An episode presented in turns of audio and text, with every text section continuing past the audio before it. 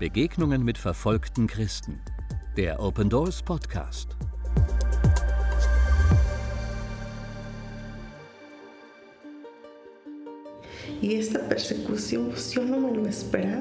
Es gab Drohungen, aber ich habe nicht erwartet, dass es zu dieser Verfolgung kommen würde. Als Geschwister müssen wir vorbereitet sein, denn wir wissen nicht, wann wir verfolgt werden. Es ist nichts, auf das wir uns über Nacht einstellen können. Das passiert einfach. Du frühstückst in aller Ruhe und plötzlich kommen sie zu dir. Völlig überraschend. Silvia und Alonso sind ein Pastorenpaar aus Mexiko. Auch wenn Mexiko auf dem Weltverfolgungsindex derzeit nicht zu den 50 Ländern gehört, in denen Christen am härtesten verfolgt werden, ist es dort nicht ungefährlicher für sie geworden. In vielen Dörfern und Städten steht die Entscheidungsgewalt der Bewohner über den offiziellen Gesetzen des Landes. Wenn das Dorf Christen und Menschen, die neu zum Glauben an Jesus gefunden haben, nicht mehr duldet, fällt es dem Staat schwer, dagegen anzugehen. Viele Christen sind Drohungen und sogar roher Gewalt von Seiten der Dorfbewohner ausgesetzt. Nachdem Alonso im Jahr 2002 Jesus kennenlernte, gründete er vor 15 Jahren eine Gemeinde in seiner Heimatstadt in Oaxaca. Das stieß dort auf große Skepsis. Meiner Meinung nach war der Gott, den ich kannte, nicht der Gott, den ich dann in der Bibel kennengelernt habe. Und so begann in meinem Leben eine Unruhe, eine Veränderung, ein Erforschen. Damals fing die Dorfgemeinschaft an, misstrauisch zu werden, weil ich nicht mehr der gleiche war wie vorher. Im Jahr 2005 begannen wir dann, uns mit einer Gruppe von Menschen zu treffen, um die Bibel zu lesen und auf Jesus zu hören. Daraus entstand eine Gemeinde. Die Leute um uns her fingen an, sich zu ärgern und versuchten zu verhindern, dass die Gruppe wuchs. Zu dem Zeitpunkt haben sie herausgefunden, dass ich der Leiter dieser Gruppe war. Dadurch gerieten meine Kinder, meine Frau und ich in ihren Fokus. Trotzdem kamen Frauen und Männer zu unseren Treffen. Dann machten sie ihre Drohungen wahr. Ich erinnere mich, dass ich mit meiner Frau und meinem Sohn Leonardo gerade frühstückte, als eine Gruppe von Frauen zu uns nach Hause kam. Sie nahmen mich mit, weil sich die Bewohner unseres Dorfes versammelt hatten und mich sehen wollten.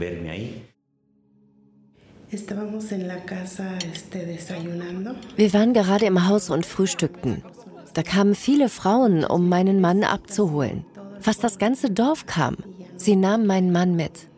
Ich konnte ihnen nicht so weit folgen. Ich lief ihnen ein wenig hinterher, um zu sehen, wohin sie ihn brachten. Aber wegen der großen Menschenmenge konnte ich nicht weitergehen. Ich hörte sie schreien, dass sie mich auch mitnehmen würden. Also lief ich nach Hause. Ich sah nicht, wie er geschlagen wurde und was sie ihm sonst noch antaten, weil ich mich zu Hause verstecken wollte. Mein Sohn war auch im Haus und ich sagte ihm, dass sie seinen Vater mitgenommen haben. Ich verstand die Welt nicht mehr und fing an, vor Sorge zu weinen, aber ich konnte nichts tun. Ich schaute aus dem Fenster auf die Straße und als ich sah, dass die ganze Menge wieder auf unser Haus zukam, dachte ich, sie kommen wegen mir und meinem Sohn. Aber ich konnte nichts tun. Ich blieb einfach stehen. Doch sie kamen nicht wegen mir. Sie gingen zum Gemeindehaus, das gegenüber von unserem Haus stand. Sie nahmen mich mit. Und als wir im Zentrum des Dorfes ankamen, gab es einen Aufstand. Sie drohten mich zu töten, mich zu verbrennen, mich zu hängen.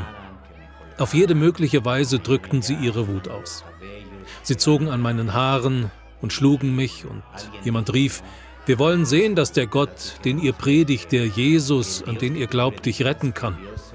Ich kann mich daran erinnern, dass das Einzige, was ich damals fühlte, das Schlagen meines Herzens war. Mein Verstand und mein Herz waren voll vom Wort des Herrn, weil ich viel über die Leiden Jesu gepredigt hatte. Besonders das, was das Buch Jesaja im Kapitel 53 darüber sagt. Als ich also diese Drohungen hörte und alles, was sie mir an den Kopf warfen und dass sie mich tot sehen wollten, machte mir das keine Angst. Denn ich wusste, dass das Wort des Herrn erfüllt werden würde.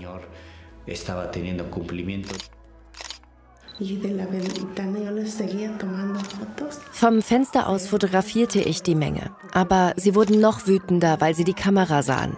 Sie hatten Angst vor den Bildern, weil ich sie der Polizei vorlegen wollte. Ich drehte mich zu meinem Sohn und er sagte, fotografiere sie nicht, Mama, sonst werden sie uns etwas antun. Dann nahm ich die Kamera herunter. Und ich sah, dass die Leute schon bei unserem Haus waren. Ich stand gerade an der Tür und dachte, sie werden mich verprügeln, sie werden mich wegbringen. Ich wusste nicht, was passieren wird, aber ich machte mir keine Sorgen mehr um mich. Ich erinnerte mich an die Apostelgeschichte und wie ich sie früher gelesen hatte. Ich hätte mir nie vorstellen können, dass ich selbst auch so etwas erleben würde. Aber in diesem Moment sorgte ich mich nicht mehr um mich selbst, sondern mehr um meinen Sohn, der bei mir war. Und ich sagte meinem Sohn, wenn sie mich holen und wegbringen, renn weg und lauf zum Haus deines Onkels. Leg dich unter sein Bett und komm nicht heraus. Ich machte mir große Sorgen um meinen Sohn. Ich wusste nicht, wie schlimm es meinem Mann erging. Einige schrien, dass sie bereits literweise Benzin hätten, um mich anzuzünden. Andere riefen, dass das Seil bereits da sei, damit sie mich aufhängen könnten. Wieder andere begannen mir die Kleider vom Leib zu reißen. Sie traten mich, zogen an meinen Haaren und trugen mich dann durch die Tür ins Gemeindehaus. In diesem Moment bat ich Jesus lautlos, mir zu helfen und darum, dass sie mich einfach nur ins Gefängnis bringen würden. Denn ich wusste, sie würden aufhören, mich zu schlagen, sobald ich im Gefängnis wäre. Und dann trat mir jemand mit Schwung in meine Seite. Meine Rippen brachen und ich konnte mich nicht mehr bewegen. Jemand schleifte und zog mich. Und dann warfen sie mich in einen Raum. Ich hatte nichts bei mir. Sie schlossen die Tür. Ein paar Leute kamen an die Tür, um mich wieder herauszuholen und weiterzuschlagen, aber einige Polizisten hielten sie zurück, weil ich ja bereits eingesperrt war. Polizeibeamte hielten die wütende Menge davon ab, Pastor Alonso weiter zu misshandeln. Als Mitglieder der Gemeinde von dem Vorfall hörten, suchten sie nach ihm. Als die Geschwister kamen, waren sie geschockt, mich auf dem Boden liegen zu sehen. Sie wollten helfen und fragten mich, wie es mir geht. Als die Beamten kamen, mussten sie gehen. Die Polizisten schärften ihnen ein, dass ich allein sein müsse, weil ich dort alleine sterben sollte. Danach brachte jemand eine Schwester her, die Guadalupe hieß. Sie wurde an den Haaren gezogen. Als sie sie zu mir brachten, sagten sie ihr, da ist dein Pastor, du wirst hier mit ihm sterben. Als Guadalupe mich in diesem Zustand sah, schrie sie, starrte mich an und rief, was haben sie dir angetan? Sie sah mich einfach nur an. Ich verstand, dass Gott sie hierher gebracht hatte, um mich zu sehen. Als auf einmal andere Polizisten kamen, befahlen sie, die Frau herauszuholen. Sie dürfe so nicht behandelt werden. Guadalupe wurde freigelassen und ging zu unserem Haus, wo sich meine Frau versteckte.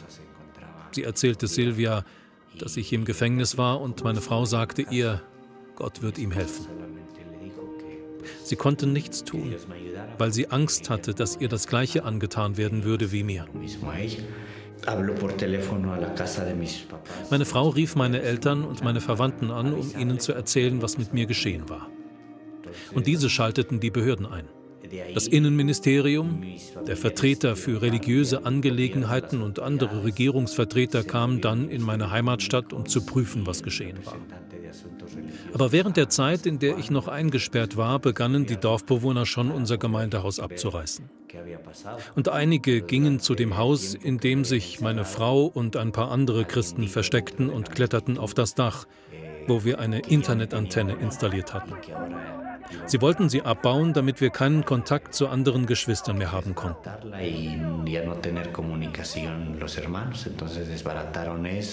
Sie rissen sie runter und gingen hinein, um noch mehr Schaden anzurichten. Meine Frau beobachtete danach, wie sie einen Lastwagen holten, um das Gemeindehaus abzureißen.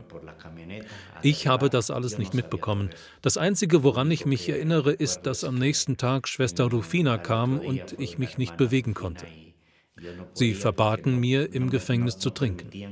Also lag ich dort und Schwester Rufina rief mir von der Tür aus zu, wie es mir ginge, ob ich lebe oder schon tot sei. Ein paar Polizisten verhandelten währenddessen mit den Dorfbewohnern. An einem Montag um 9 Uhr hat mich die Menge von zu Hause entführt und vier Tage lang eingesperrt. Ich konnte nicht essen, nicht trinken, durfte keinen Besuch haben und war auch nicht offiziell festgenommen worden. Am Donnerstag um kurz vor Mitternacht konnte mich die Polizei dann heimlich befreien. Gott sei Dank. Während ich gefangen war, schrie ich weiter zu Gott. In einer dieser Nächte konnte ich die Gegenwart des Herrn spüren.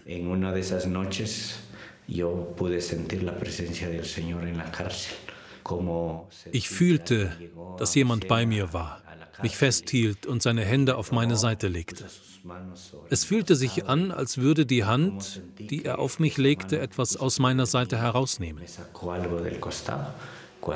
Als die Sonne aufging, konnte ich mich wieder bewegen. Davor ging das nicht. Ich war fast wie tot. Ich konnte mich nicht bewegen, nicht atmen. Aber nach diesem Besuch, den Jesus mir im Gefängnis abstattete, und nachdem er mir diesen Schmerz nahm, konnte ich mich wieder bewegen. Und so konnte ich das Dorf verlassen, aber nur, weil die Polizei heimlich verhandelte und mich dort herausholte.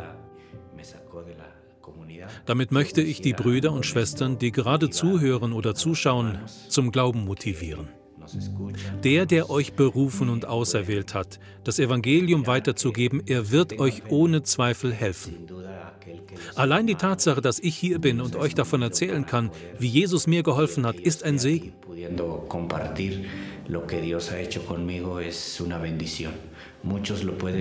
Viele werden denken, das sei kein Segen, sondern sagen, ich sei das Opfer. Aber aus der Sicht Jesu konnten wir, also meine Kinder, meine Frau und ich, verstehen, dass es ein Segen ist, sowas um des Evangeliums willen zu erleiden. Jesus hat in seinem Wort in Johannes Kapitel 16 gesagt, dass wir in dieser Welt leiden werden, aber dass wir vertrauen sollen, denn er hat die Welt überwunden. Und wenn er sie überwunden hat, dann will er, dass auch wir die Welt durch Vertrauen in ihn überwinden. Ich hätte die Hoffnung verlieren können, lebend aus diesem Gefängnis herauszukommen. Aber die Geschwister und meine Verwandten kamen, um mich zu befreien. Und mein Sohn blieb bei der Polizei, um zu helfen, mich da herauszuholen. Die Polizei versuchte die ganze Zeit, mich zu retten.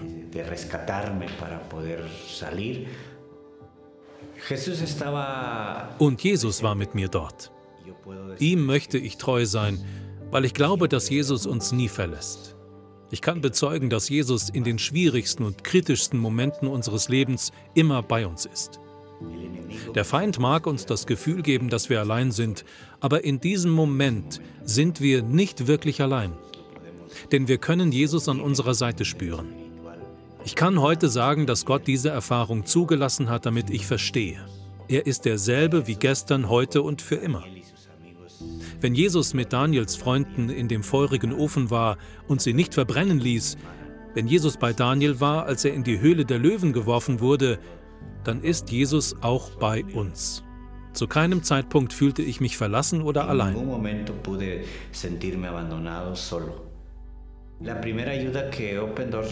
In erster Linie half Open Doors uns mit geistlicher Unterstützung.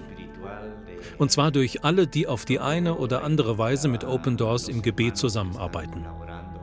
Später unterstützte uns Open Doors durch den Kauf eines Motorradtaxis. Mein Sohn Alexis fährt damit, um der Familie unter die Arme zu greifen.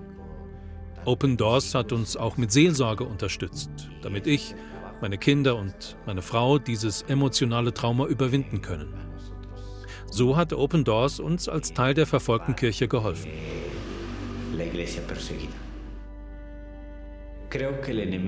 Ich glaube, man hätte sagen können, dass der Feind gewonnen hat. Hat er aber nicht. Denn derjenige, der alles gewonnen hat, heißt Jesus Christus. Als der Feind sah, wie Jesus am Kreuz festgenagelt wurde und starb, dachte er, er hätte gewonnen und triumphiert. Aber dann kam die große Überraschung als er feststellen musste, dass Jesus auferstanden ist. Und auch in meiner Situation können wir sagen, dass der Feind nicht gewonnen hat. Er liegt wieder einmal falsch. Denn er hat sich an Menschen bedient, die Gott nicht kennen. Aber das alles hat den Glauben der Gemeinde gestärkt und auch meinen eigenen Glauben. Dadurch dürfen wir wissen, dass der Feind niemals gewinnen kann, wenn wir dem Herrn treu bleiben. Nunca va a ganar si nosotros permanecemos fiel en el Señor. Ich bitte euch, für alle verfolgten Christen zu beten. Wir können sicher sein, wenn wir hier in Mexiko unter dieser Art der Verfolgung leiden, gibt es auf der Welt Christen, die auf andere Weise leiden. Uns brennt es auf dem Herzen, für die verfolgte Kirche zu beten. Dort, wo wir nicht hinkommen, dort, wo unsere Geschwister gefangen sind, wo sie verurteilt werden, wünschen wir uns, dass Gott in ihrem Leben wirkt. Ich bitte euch, für die verfolgte Kirche zu beten.